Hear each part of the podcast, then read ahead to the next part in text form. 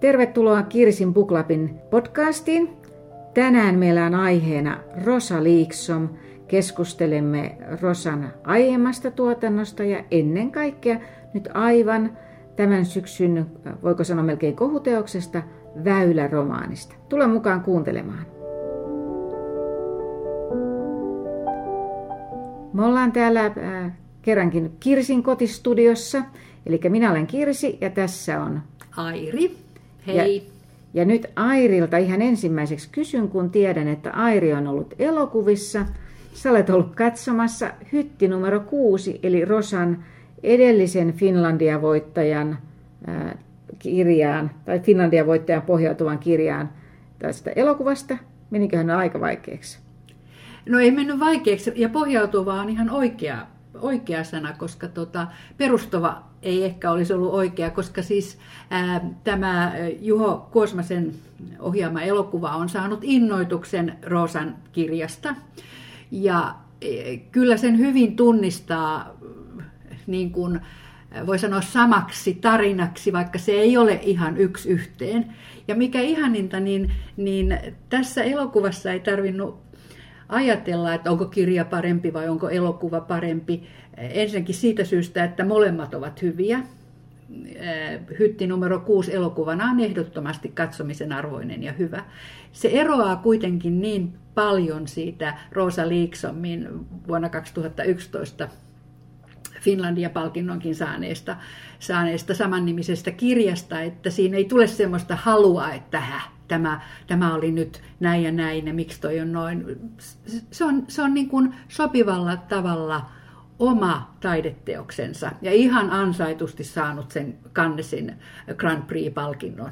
Eli siis Cannesissa, niin kuin tässä todettiin, että se on ehkä kakkospalkinto, mutta siis merkittävä saavutus suomalaiselle elokuvalle. Ja on tietenkin, jos kirja on saanut Finlandia, niin se on myöskin merkittävä saavutus kirjalle, että siinä molemmat hytti kutoset on niin kuin tavallaan pärjänneet hyvin. Mä en ole itse lukenut enkä nähnyt elokuvaa, mutta meillä on kirsinpukla.com osoitteesta löytyvässä blogissa myöskin Hytti Kutosesta tota, arvio. Ja siellä on, äh, siinä on useamman ihmisen äänellä kerrottu siitä. Ja yksi on meidän yhteinen ystävämme, latvialainen Atis, joka on tietysti elänyt Neuvostoliiton ajassa. Ja musta se oli hirmu hienoa, kun Atis sanoo hytti numero kuudesta, että hänestä on hämmästyttävää, että ihminen, joka ei ole neuvostoliittolainen, osaa kuvata sitä neuvostoliittolaisen ajattelua niin hyvin kuin siinä kirjassa Rosa kuvaa.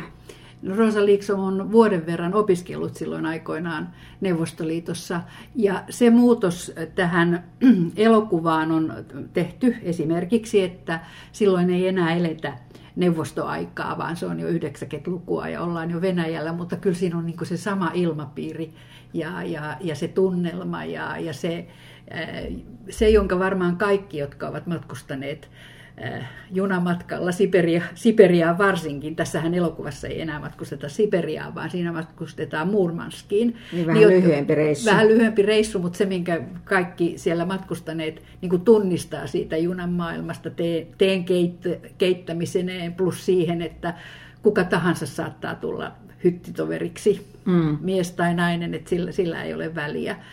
Mä olen silloin 2011 lukenut sen hytti numero kuuden, varmaankin silloin ehkä joulun aikoihin, kun, oli Finlandia, kun se oli saanut Finlandia-palkinnon. Ja mä muistan, että mä, mä ajattelin, että no niin, joo, tällainen kirja.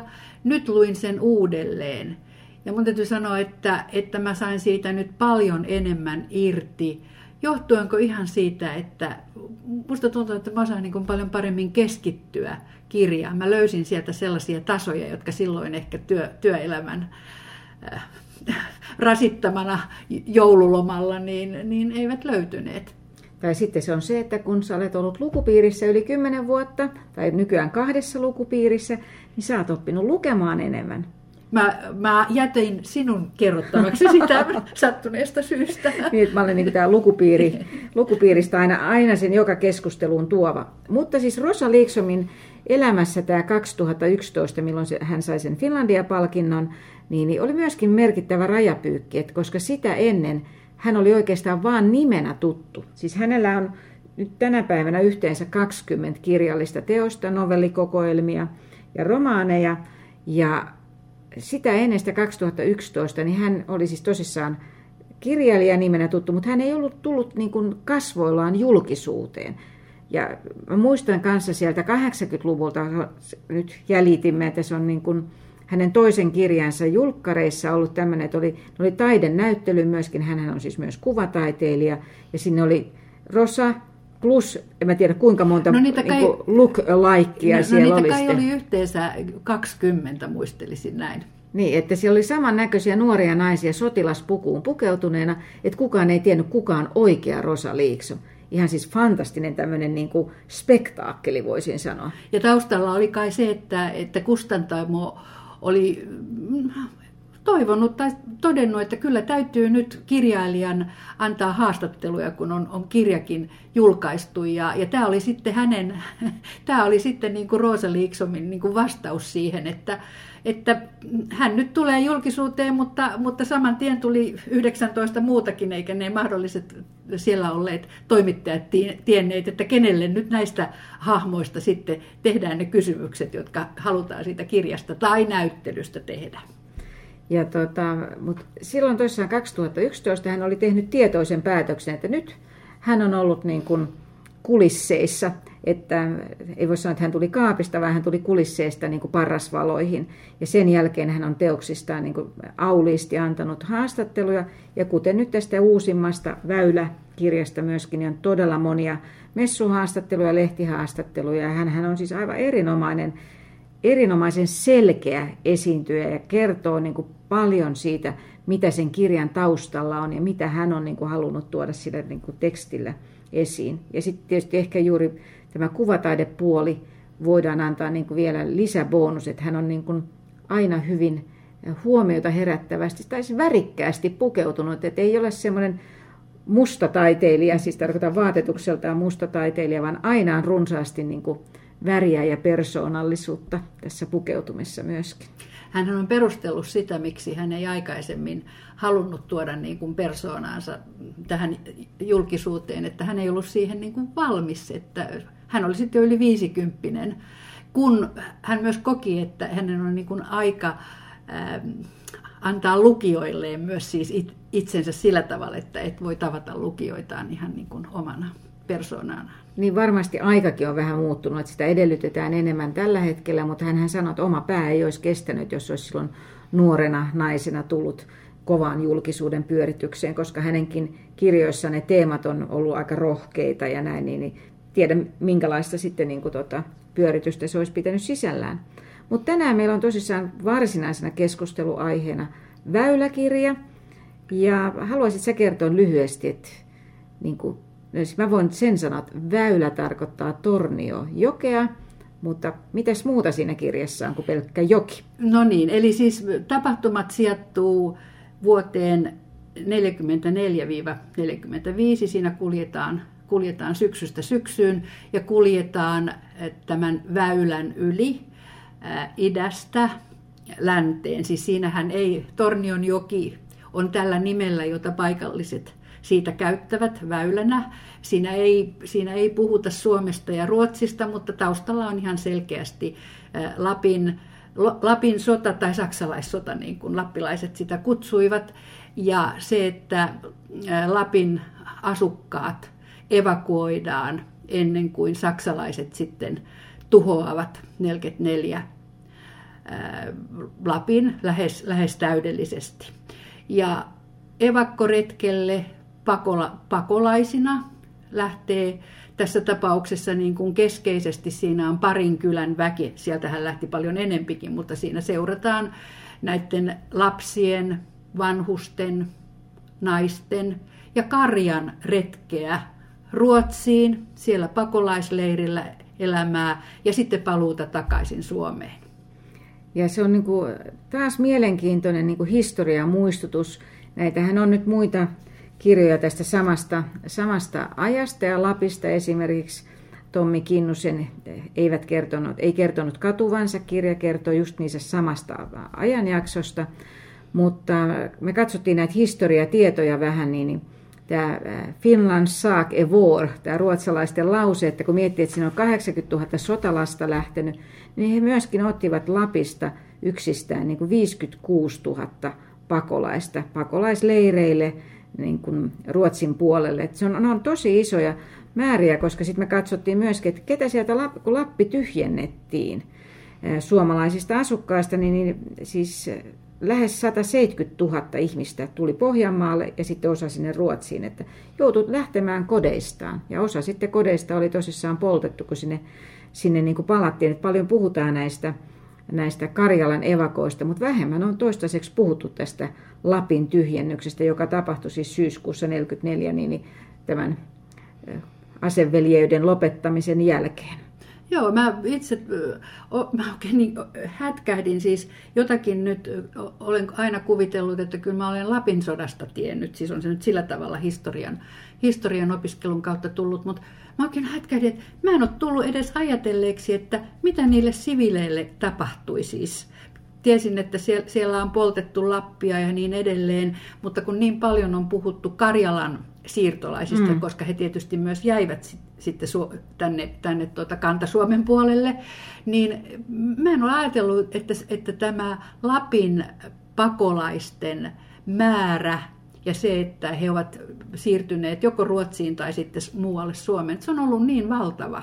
Totta kai on, on ollut selvä, että eihän sinne, siis sieltä on pitänyt lähteä pakoon, mutta tämä kertoo myös, että tästä aihepiiristä ei ole kirjoitettu paljon ja tavallaan siis jopa, jopa väittäisin, että näiden saksalais, saksalaissotilaiden naisystävistä ja morsiamista on kirjoitettu enempi kuin, kuin näiden pakolaisten kohtaloista, joka on nyt sitten tulee tässä väylässä niin kuin hyvin, hyvin esille. Kyllä, ja niin kuin e, etenkin viime aikoina on puhuttu juuri tästä, mitä näille naisille kävi, mutta mä en ainakaan tiedä, että olisi toista kirjaa, jossa olisi kerrottu, että myös 22 000 lehmää lähti mm. pakolaisiksi Ruotsiin. Ja se on tässä kirjassa ihan siis, se ihan joka sivulla, mutta melkein joka sivulla ovat ne lehmät.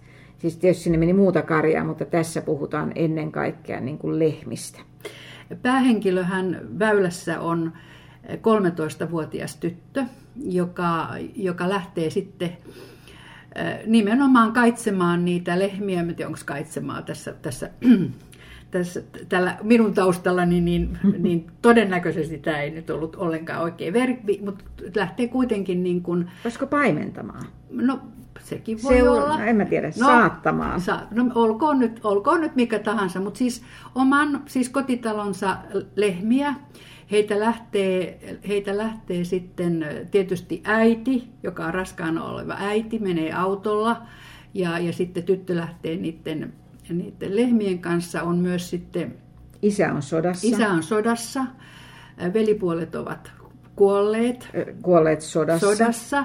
Ja tota, sitten tämä ei ole mitenkään poikkeuksellista, että 13-vuotiaan tytön vastuulla on sitten on sitten tosiaan ne, ne lehmät, jotka ovat hyvin tärkeitä. Hehän on, heidäthän on, heidät, tämä varmaan menee ihan oikein, heidät, eli lehmät on nimetty ihan siis, niin kuin, siellä on pirkkoa ja siellä on, siellä on kieloa ja kerttua, kerttua ja liinaa ja niin edelleen. Ne ovat, ne ovat niitä osa sitä laajennettua perhettä, mutta ei ole mitenkään poikkeuksellista, että 13-vuotiaan tytön vastuulla on todella nämä lehmät, koska se oli nimenomaan siis ne, se tehtävä huolehtia karjan, karjan päätymisestä sinne Ruotsin puolelle, niin se oli juuri näiden niin kuin vanhimpien lasten, jotka saattavat sitten olla vasta jotakin tällaisia vähän yli kymmenvuotiaita. Siinähän on myös yhdeksänvuotias Mattikohan on, joka, joka vastaavalla tavalla niin kuin on yhden on, tilan lehmistä, lehmistä vastuussa. Ja Kyllä. tässähän näistä lehmistä puhutaan niin tämä nyt väärä sana sanoa, mutta inhimillisesti. Eli että kun mä alussa tota, luin tota kirjaa ja sitten esimerkiksi tämä päähenkilö, tämä nuori tyttö, jonka nimeä ei kirjassa sanota, niin hän sitten niin kuin illalla painoi päänsä nyt mä en muista kenen kainaloon, niin mä en enää ollut varma, onko siis ollut lehmän kainalossa vai oliko se sen toisen tytön, jonka kanssa hän tätä matkaa teki. Et se tiedettiin, että Matti oli poika, se selvisi niin kuin aika hyvin, mutta kun niillä oli tämmöiset niin kuin, et juttelin siinä Ilonan kanssa, niin sitten sä mietit, hetkinen, oliko Ilona nyt tyttö vai onko se lehmä. Ja Siis että heistä puhutaan aivan, nyt mäkin sanon heistä, puhutaan mm. aivan kun puhutaan näistä ihmisistä. Että kyllähän ne sitten tulee tutuksi, kun niiden luonteista kerrotaan ja näin, että sitä alat tietää, että okei, onko niin kuin neljä vai kaksi jalkaa näillä tällä kyseisellä kertulla vaikka. Ja kyllä, siis, kyllä munkin piti katsoa silloin lukiessa, niin, niin kuin palata vähän eh, taaksepäin uudelleen, että hetki, että, että kuka, kuka tässä on ihminen ja kuka tässä on lehmä, mm. joka Lehmillä on hyvin iso merkitys tälle, tälle tytölle myös tavallaan semmoisena niin kuin turvanantajana. Toki, toki, toki tällä, tällä toisellakin tytöllä, jonka kanssa hän kulkee, mutta, mutta lehmät luovat sitä lämpöä ja turvaa hänelle, niin kuin ylipäätään se koko se, se luonto, missä hän kulkee. Että tämä, no ensinnäkin vielä palaan siihen, että tytöllä ei ole nimeä, ei ole myöskään todella nimeä sillä, että Suomi, Ruotsi. Ja äh, Rosa Liiksom on sanonut jossakin haastattelussa, että tällä hän korostaa sitä, että tämä, tämä päähenkilö tyttö voisi olla kuka, kuka tahansa. Hän edustaa niin kuin kaikkia, kaikkia niitä lapsia, aikuiseksi varttuvia lapsia, jotka, jotka joutuvat tämmöiseen sodan aiheuttamaan tilanteeseen. Mutta ihan yhtä lailla Suomi ja Ruotsi tässä voisi olla mikä muu maa tahansa ja, ja pakolaisten kohtalot, että tämä korostaa sitä yleismaailmallisuutta. Siinä on tietysti niin kuin hyvin voimakkaasti se luonto ja sitten tavallaan semmoinen kylmä talvi ja kevään herääminen, sillä lailla maantieteellisesti niitä kasvien kautta pistää sen, pistää sen niin kuin tiettyyn, tiettyyn just sinne pohjoiseen, mutta tämä muuten saat ihan, mä ihan samaa mieltä, että siis se pakolaisuus kasvaa tässä semmoiseksi niin kuin yleismaailmalliseksi teemaksi, että sä mietit, että ne tunteet, mitä sä jätät sen kotis sinne, sä erkaanut, tässähän tuossa äiti on lähtenyt niin kuin etukäteen, että tyttärellä on ihan hirveä huoli, missä se äiti on, kun äiti ei ole ihan täysin, niin kuin, äh, miten mä sanon, äiti ei ole, niin kuin, ei ole takeita, kuinka hyvin äiti osaa pitää itsestään huolta niin, niin tyttärellä on huoli siis äidistä ja lehmistä. Ja sitten tietysti kaipaa myöskin sitä, sitä isänsä siellä. Että sinänsä se voisi tapahtua missä tahansa. Ja mulle tämä rupesi tietysti herättää sitä, kun tässä on Tornionjoki. Siis mun mummoni on kotoisin tota, itse Torniosta tai to, ja viettänyt lapsuutensa Tornion joen edustalla olevassa Leppikarin saaressa ja muuttanut sitten myöskin samanikäisenä kuin tämä tyttö 14-vuotiaana, ei Ruotsiin, vaan sitten Etelä-Suomeen. Mutta aina haikailtiin sinne niihin onnellisiin vuosiin Leppikarissa noin 10 vuoteen asti. Ja sen jälkeen hän joutui isänsä, oli mennyt uusiin naimisiin, kun äiti oli kuollut synnytyksessä, niin, niin äitipuolen hoteisiin sinne röyttään. Ja silloin 10-vuotiaasta asti hän oli täysin talon piikana nuoremmista velipuolista piti huolta ja joutui pitämään koko huussolin karjasta. Nyt en tiedä, ei ole lehmistä ollut mitään puhetta, mutta että todella nuorena joutui jättämään, jättämään koulut kesken ja pitämään sitä taloa yllä, kunnes pakeni sitten, oikeasti pakeni, karkasi sieltä sinne Etelä-Suomeen vanhemman veljen luokse. Et, et se tavallaan nuorena on tehty ää, aikuisten töitä.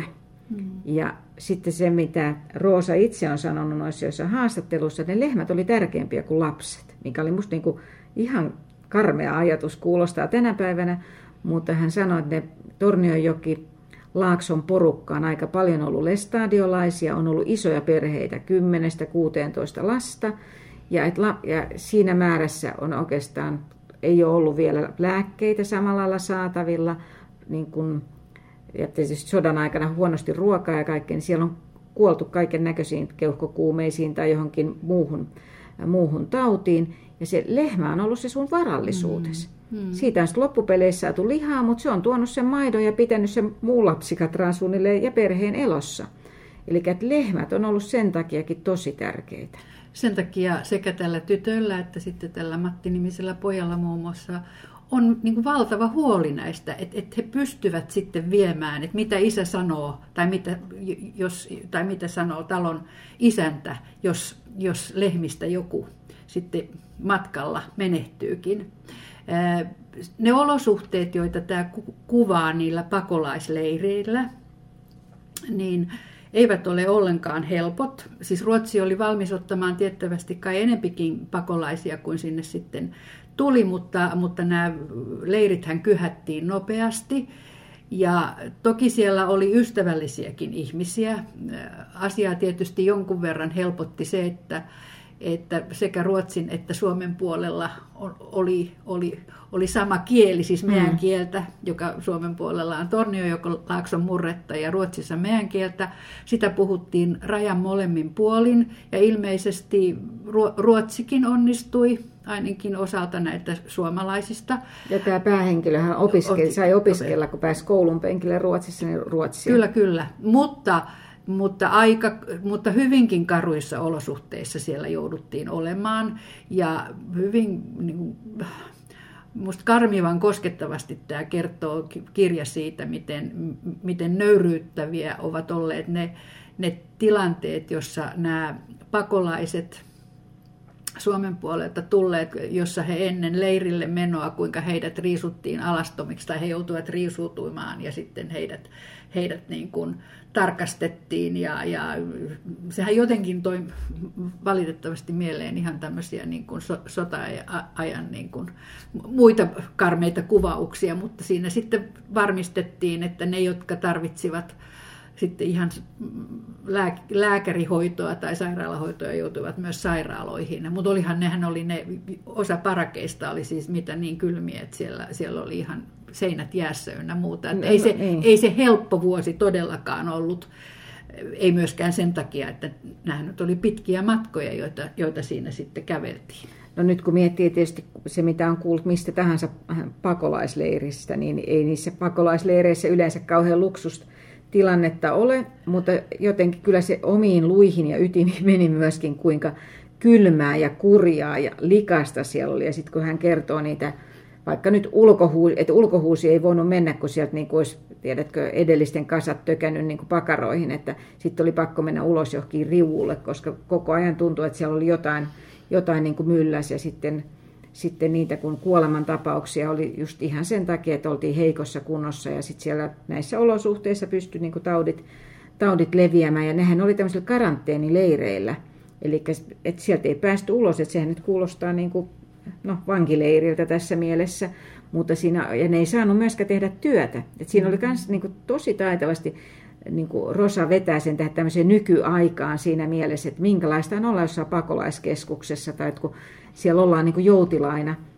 Sitten kun ne niin kuin selvitti nämä terveystarkastukset ja sitten kun sieltä miehet pääsivät esimerkiksi niin kuin metsätöihin, niin ja naisilla alkoi, niin kuin, jotka jäivät pitämään sitten niin kuin tupaa, jäivät laittamaan ruokaa ja, ja tota, hoitamaan, hoitamaan niitä lapsia, niin, niin sehän se kuvasi, että tuli semmoinen iloinen niin kuin puheensorina.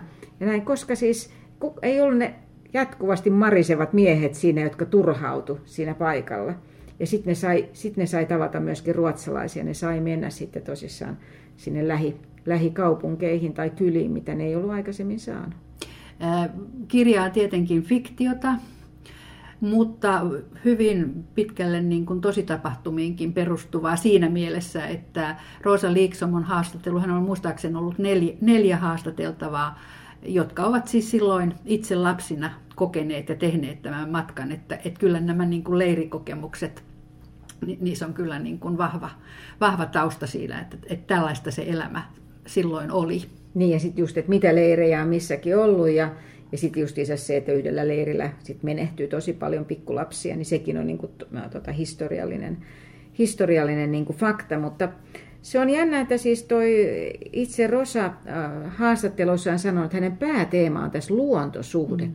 koska mulla jotenkin se, siis on paljon luontoa, mutta mä jotenkin ajattelin, että se sodan kuvaus oli mulle se, mä luin sen niin kuin sodan kuvauksena. Miten sä koit sen luontojutun siinä? No itse asiassa mm, mulla oli vähän samanlainen yllätys, tai ei nyt yllätys, mutta, mutta kun hän sen jossakin haastattelussa nimenomaan näin sanoi, koska ehkä sen takia, että, että ne leirikuvaukset eh, ovat niin voimakkaita, niin, niin niin ne on jääneet, jäi silloin niin kuin päällimmäiseksi. Toisaalta kyllä myös sen, siis niin kuin sen tytön kehitys, siis sehän on myös tämän 13-vuotiaan ty- tytön kehitys niin kuin lapsesta aikuiseksi. Hän saa ensimmäiset niin kuin monet kokemuksensa. Hän on hyvin maa, siis niin kuin asioista kiinnostunut. Luonto on hänelle hyvin tärkeä, siis sehän ihan oikeasti niin kuin ruokkii hänet. Ja, ja hän on kiinnostunut tähdistä, hän on saanut paljon tietoa jo aikaisemmin sedältään, joka on tässä yksi tämmöinen tietyllä tavalla merkityksellinen hahmo. Ja, ja kun mä sitten aloin niin miettiä sitä kokonaisuutta, kaikki ne lehmineen, kaikki ne, ää, tällä tytöllä on esimerkiksi rotta lemmikkinä siellä paidan sisällä. Paidan sisällä. Aikili nimeltään, nimenomaan siis lohdutukset, tietyllä tavalla myös niin kuin lohdutuksena siellä ankeissa leirioloissa. Ja, ja sitten se, miten, miten siinä kuvataan nimenomaan niitä öitäkin, siellä, siellä niin kuin metsässä tai sen matkan varrella, niin kyllä se sellainen luonteva luontosuhde tässä kyllä korostuu, vaikka se, vaikka se ehkä sitten niin kuin ei ensimmäisenä jäänytkään niin kuin kirjasta sen luettuaan tai kuunneltuaan mieleen. Ja kyllähän se niin kuin kaikki se rakkaus juuri niitä lehmiä kohtaan tai rottaa kohtaan, mutta ylipäätänsä semmoinen niin tasapaino, että hän miettii sitten, kun vaikkapa siinä yksi lehmä lehmä menehtyy, niin meneekö senkin sielu taivaaseen. Ja tavallaan niin kuin, hän pohdiskelee tosi paljon tämmöisiä isoja asioita. Hän on selvästi myöskin niin kuin, hyvin kykenevä hoitamaan asioita ja hän on hyvin kykenevä, niin kuin, on, kuten todettiin, niin oppimaan ja että niin kuin tavallaan aineksia paljon. Ja sitten siinä on se vastakohtana on juuri se äiti, joka ei muuta kuin valita ja tota, niin kuin kaikki on ollut pielessä. Myöskin se, että hän kokee, että tyttären syntymä on niin kuin ollut silloin, hän on niin kuin ajautunut sinne niin kuin maataloon, mutta hän ei välitä niistä hän, eläimistä. Että hän on, niin kuin, hän on niin kuin kaupunkilaistyttö. Ja tässä ei, tämä ei ole kovin lämmin tämä äiti-tytär-suhde mm. myöskään. Että, että hyvin yksin on tämä tyttö, että tavallaan silloin onkin luontevaa, että se turvaudut niihin lehmiin ja, ja sitten siihen vähäiseen lämpöön, mitä, mistä tahansa ympäriltä niin kuin löytyy. Mutta musta on jännä tämä, mä en tunne, niin kun, siis mä oon pienestä pitäen käynyt maatalossa, kun on ollut mökin lähellä ja haettu maitoa ja näin, mutta et lehmät on niin kuin tässä siis, niin kuin, siis se, että ne on niin kuin kovin inhimillisen oloisia, mutta ne on siis kovin fiksuja. Mm-hmm. Johtajalehmä ja, ja niin kuin, että ne tunnistaa ja miten niiden kanssa niin kuin jutellaan ja näin, niin mulle niin kuin tavallaan, tavallaan tota, lehmän kuva, jos näin voisi sanoa, lehmän imago nousi niin kuin fiksummaksi, koska nyt mä en ole samanlaista, mulla ei niin lämmintä suhdetta mihinkään lehmään ole ollut. Ja erityisesti mulle on jäänyt näistä lehmätapahtumista tästä kirjasta se, että juuri tämä, tämä vasikka, joka, joka sitten kuolee, koska tämä väylän ylittäminen on tosi hankalaa, vaarallista. Mm. Se on keikkuva, keik, keikkuva lautta, jolla mennään ja vasikka kompastuu jotenkin niin, että, että, että jää puristuksiin. Jää puristuksiin. Ja, ja miten reagoi sitten vasikan äiti. Siis mm. se suru, mikä siinä tulee, siis on, se on, ja, ja miten tämä tyttö pystyy häntä sitten niin kuin lohduttamaan, niin kyllä se kertoo siitä, että, että kyllä, ne niin kuin, kyllä ne eläimen tunteet on samanlaisia kuin, kuin meidänkin tunteet. Se, se, se, niin kuin se äidin suru siitä menetetystä lapsesta on, on, on, on niin kuin valtava. Ja tämähän ei ollut missään tapauksessa semmoinen, että se olisi ajateltu, että nämä on niin Disney-versio, että lehmistä on tehty ihmisiä, siksi mä sitä inhimillistä sanaa vähän tässä vierastan, mutta siis Rosa Liiksomilla itsellään on lapsuuden kodissa ollut lehmiä ja heillä on ollut siis kaikkien suhde niihin lehmiin on ollut arvostava ja rakastava, että hän, hän tietää todella, mistä hän puhuu ja hän osaa lypsää ja kaikki hän osaa lehmiä hoitaa. Että tämä ei ole niin kuviteltua, että ei ole tavallaan ajateltu, että otetaanko tähän nyt lehmät elementiksi. Mutta se, mikä minusta on jännää myös, että hän itse sanoi, että tämä on tämmöinen raikas kirja niin kuin positiivisessa mielessä verrattuna Everstinnaan, joka myös on kirjoitettu samalla Tornionjokilaakson murteella, niin, niin kyllä mä koin tämän niin kuin se lämpö on tosi vähäistä. Siis mulla syntyi lämmin tunne sitä tyttöä kohtaan ja mä ajattelin koko ajan, että kamalaa kuinka rankkaa on niin kuin ollut, että se avasi sen. Mutta kyllähän tämä, niin kuin, en mä, ei, ei tässä iloa niin kuin iloa ollut sillä lailla, tai mä en kokenut. No, no itse asiassa, kun mm, mähän luin niin kun tämän jälkeen sitten sen hytti numero kuuden uudelleen, ja mä yhdistän nämä kaksi kirjaa myös siinä, että molemmissahan on matka. Mm-hmm.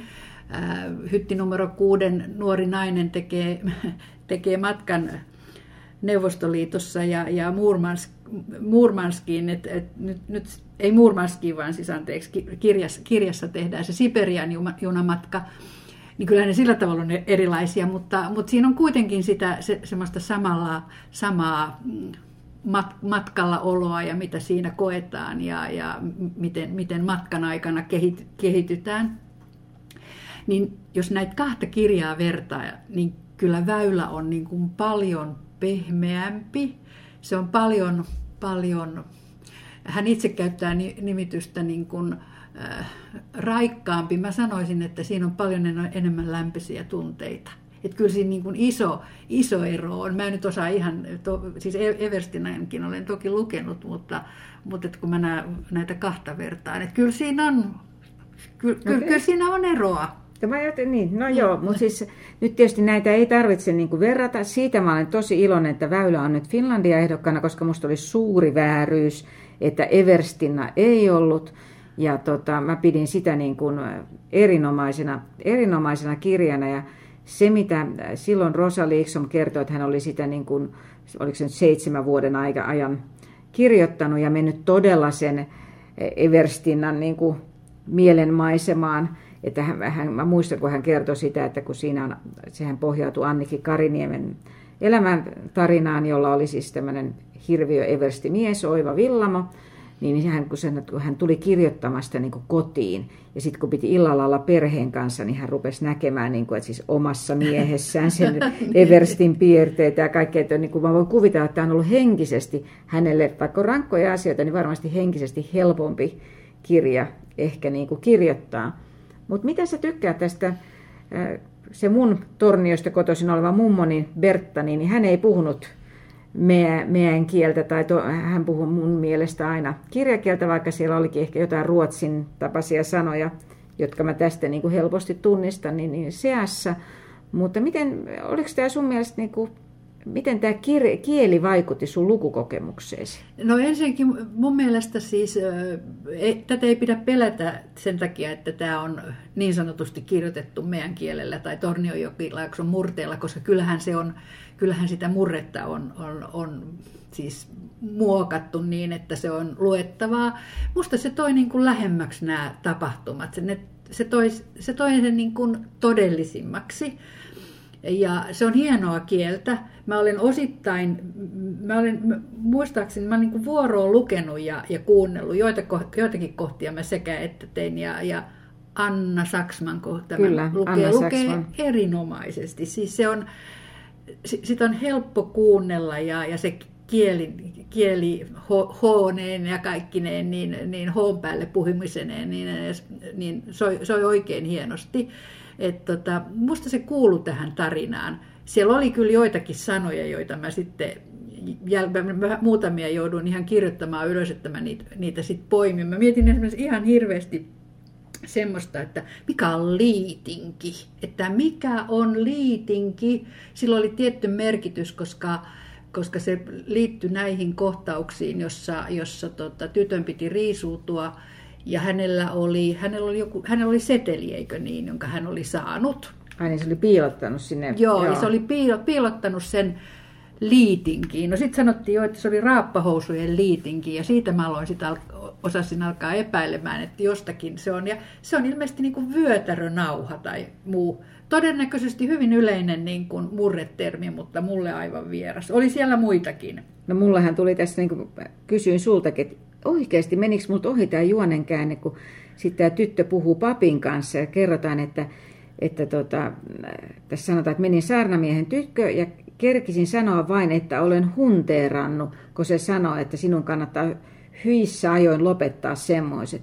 Ja sitten mä mietin, että hunteerannut, että mä ajattelin, että se on huorannut. Ja mä mietin, että kun tämmöistä ei mun mielestä ole ollenkaan tavan, tapahtunut, mutta se tarkoitti, että niin kuin, hunhan fundeerat. Kyllä, Eli mie pohdiskellut. Että kyllä tässä niin saattaa niin kuin, tulkita myöskin näitä asioita väärin, mutta se, että kykenee tällaisella kielellä kirjoittamaan, kun ei se, siis vaikka se on Rosa Liiksomin äidinkieli, niin eihän hän sitä aktiivisesti ilmeisesti tänä päivänä kuitenkaan puhu, niin mun mielestä se on ihan siis suunnaton rikkaus. Mutta myönnän, että kun aloitin lukea se, että meni lehmät ja ihmiset vähän sekaisin, niin oli myöskin se, että musta oli vaikea päästä siihen rytmiin. Mm. Mutta kun mä pääsin ja ennen kaikkea kuuntelin pätkän myöskin ensin Anna Saksmanin lukema, joka lukee sitä kieltä niin upealla soinnulla ja niin kuin rytmillä, niin mä pääsin, että mä rupesin sitten, kun mä palasin kirjoitettuun tekstiin, niin mä kuulin sen mä pääsin siihen rytmiin. Sitten sit sä et enää edes huomaa, että sä luet murret. Nimenomaan, nimenomaan. Mm. Ja siis, su, siis ihan valtaosahan tästä kuitenkin aina siitä äh, niin kuin, äh, yhteydestä selviää, että, että on, äh, no en, en mä ala nyt sanoa, mikä, mikä selviää, mutta, mutta sen kyllä ymmärtää siis, että ei, ei, siinä, ei siinä näitä, näitä sanoja jotka, tai käsitteitä, joita kauheasti pitää miettiä, niin ei, ei siellä montaa ole. Että, että, niin kuin niin. taas sanon, että ei, ei kannata pelätä sitä. Ja tässä tietysti se niin kuin Everstinan tarina ajoittuu, siis käsittää myös tämän saman ajan, ja siinä käsitellään paljon sitä niin kuin sotahistoriaa tietenkin, koska siinä käydään tapaamassa niin kuin vyyreriä ja kaikkea, että siinä on niin kuin paljon sitä tavallaan niin kuin, no sitä sotahistoriaa. Ja tämä on nyt tässä kirjassa, sota antaa vaan sen niin kuin raamit. Mm. Ja tässä ollaan niin kuin yksittäisen ihmisen kannalta, että niin kuin tavallaan semmoisella yksilötasolla paljon enemmän. enemmän että toi, mutta Rosa Liiksom sanoi yhdessä haastattelussa, että nämä on vähän niin kuin tämmöiset rinnakkaisteokset siinä mielessä, että, että toinen tukee toista ja kieli on tosissaan niin kuin yhteneväinen, mutta ihan super, super, super hienoa. En paljasta, siis ei ole kysymys, ei ole kysymys juonen paljastamisesta, jos todetaan, että tässähän kuitenkin myös palataan Suomeen. Että kyllä se semmoinen niin yhteiskunnallinen taso tulee ehkä siinä, että tämä on myös niin kuin kysymys sellaisesta muutoksesta. Ei pelkästään sen, sen tytön muutos, hän aikuistuu monella tavalla, mutta myös se yhteiskunnallinen muutos, joka sitten sodan jälkeen tapahtuu, mm. vaikkapa nyt sitten suhteessa näihin lehmiin, että siinähän kuvataan, että, että kuinka sitten näitä... Älä, älä kerro, se on niin surullista mun mielestä, se, mitä, mikä se kohta on jotenkin. Ei, mä sanon, ei, mä, mä, mä, en, mä, en, mä en kuvaa sitä, vaan sitä, että Lapin lehmien, nämähän on niin kuin Lapin lehmät, siis tämmöistä tiettyä... Aitokarjaa. Niin, mm. niin niiden tilalle tulee sitten, tai tuleekin Amerikasta. Amerikasta, hyvä. Semmoisia, mistä joo, niinku joo. utareista tulee niin paljon maitoa, että niin. niinku Lapin lehmiä tarvitaan 15 niin, suunnilleen niin, yhteen niin, lehmään. Niin. Tämä, oli, tämä oli se yksi, mutta en, en, Aha, en, okay. en mene yksityiskohtiin. En, en mene yksityiskohtiin. Tässä on, tämä menee tunteisiin kyllä, että, niinku, mm. että tässä sillä lailla se juoni, juoni vie kyllä niinku semmoisiin asioihin, mutta